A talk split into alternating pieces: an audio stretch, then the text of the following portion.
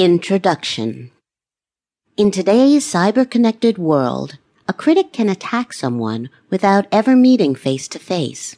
This phenomenon is creating a generation who lack the ability to civilly confront a person with whom they disagree. The charm of confrontation shows how mastering the skill of confrontation, which is simply a situation of opposing parties, can open doors to your success in relationships and your career.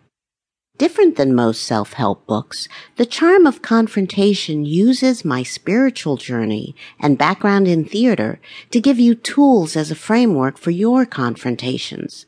And you don't have to be an actor or a Christian to use these tools.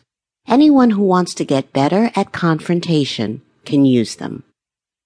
I don't know about you, but when I was growing up, I was taught only how to turn the other cheek in conflict situations.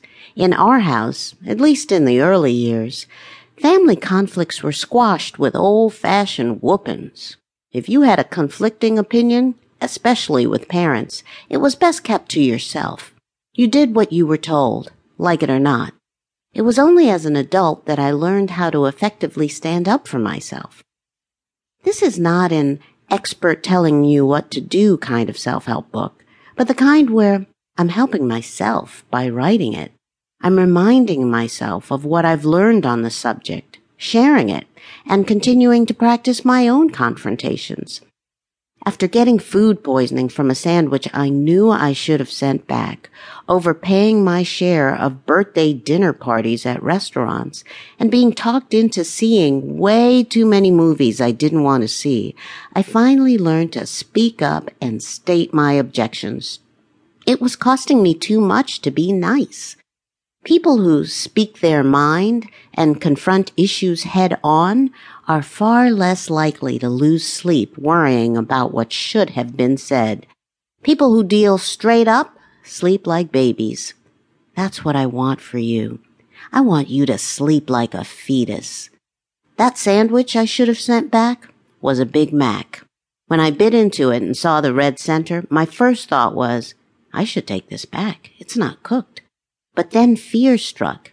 I didn't want anyone to get mad at me or think I was trying to pull something over on anybody. Who am I to question the culinary expertise of the fine chefs at McDonald's? Maybe it's my own palate that needs expanding. Perhaps I need this new dining experience, I thought. And I proceeded to eat the not fully cooked Big Mac. Later that night, when I was doubled over a garbage pail, writhing in pain, hoping to throw up just to get some relief, it hit me that this was my fault. I could have taken the burger back, but the truth is, I did not want to confront the cashier. Avoiding confrontation led me to spending an agonizing night learning an excruciating lesson. Deep down, each of us wants to be able to confront what we think is wrong. That's the likely appeal, even though it eludes me, of someone like a Donald Trump. His bull in a china shop manner resonates with people because we all aspire to be forthright. No one wants to fear confrontation. In The Charm of Confrontation, I'll give you the keys to unlock your personal style of dealing with verbal aggressions that scare you. Following me on this path to learn the charm of confrontation, you will earn the respect of family, friends, and coworkers. Even people who don't know you well will admire your straightforwardness. If there's anyone in your life who thinks you exist to be pushed around or just not listened to, I urge you to make it a priority to learn the skills to restore balance to your relationships.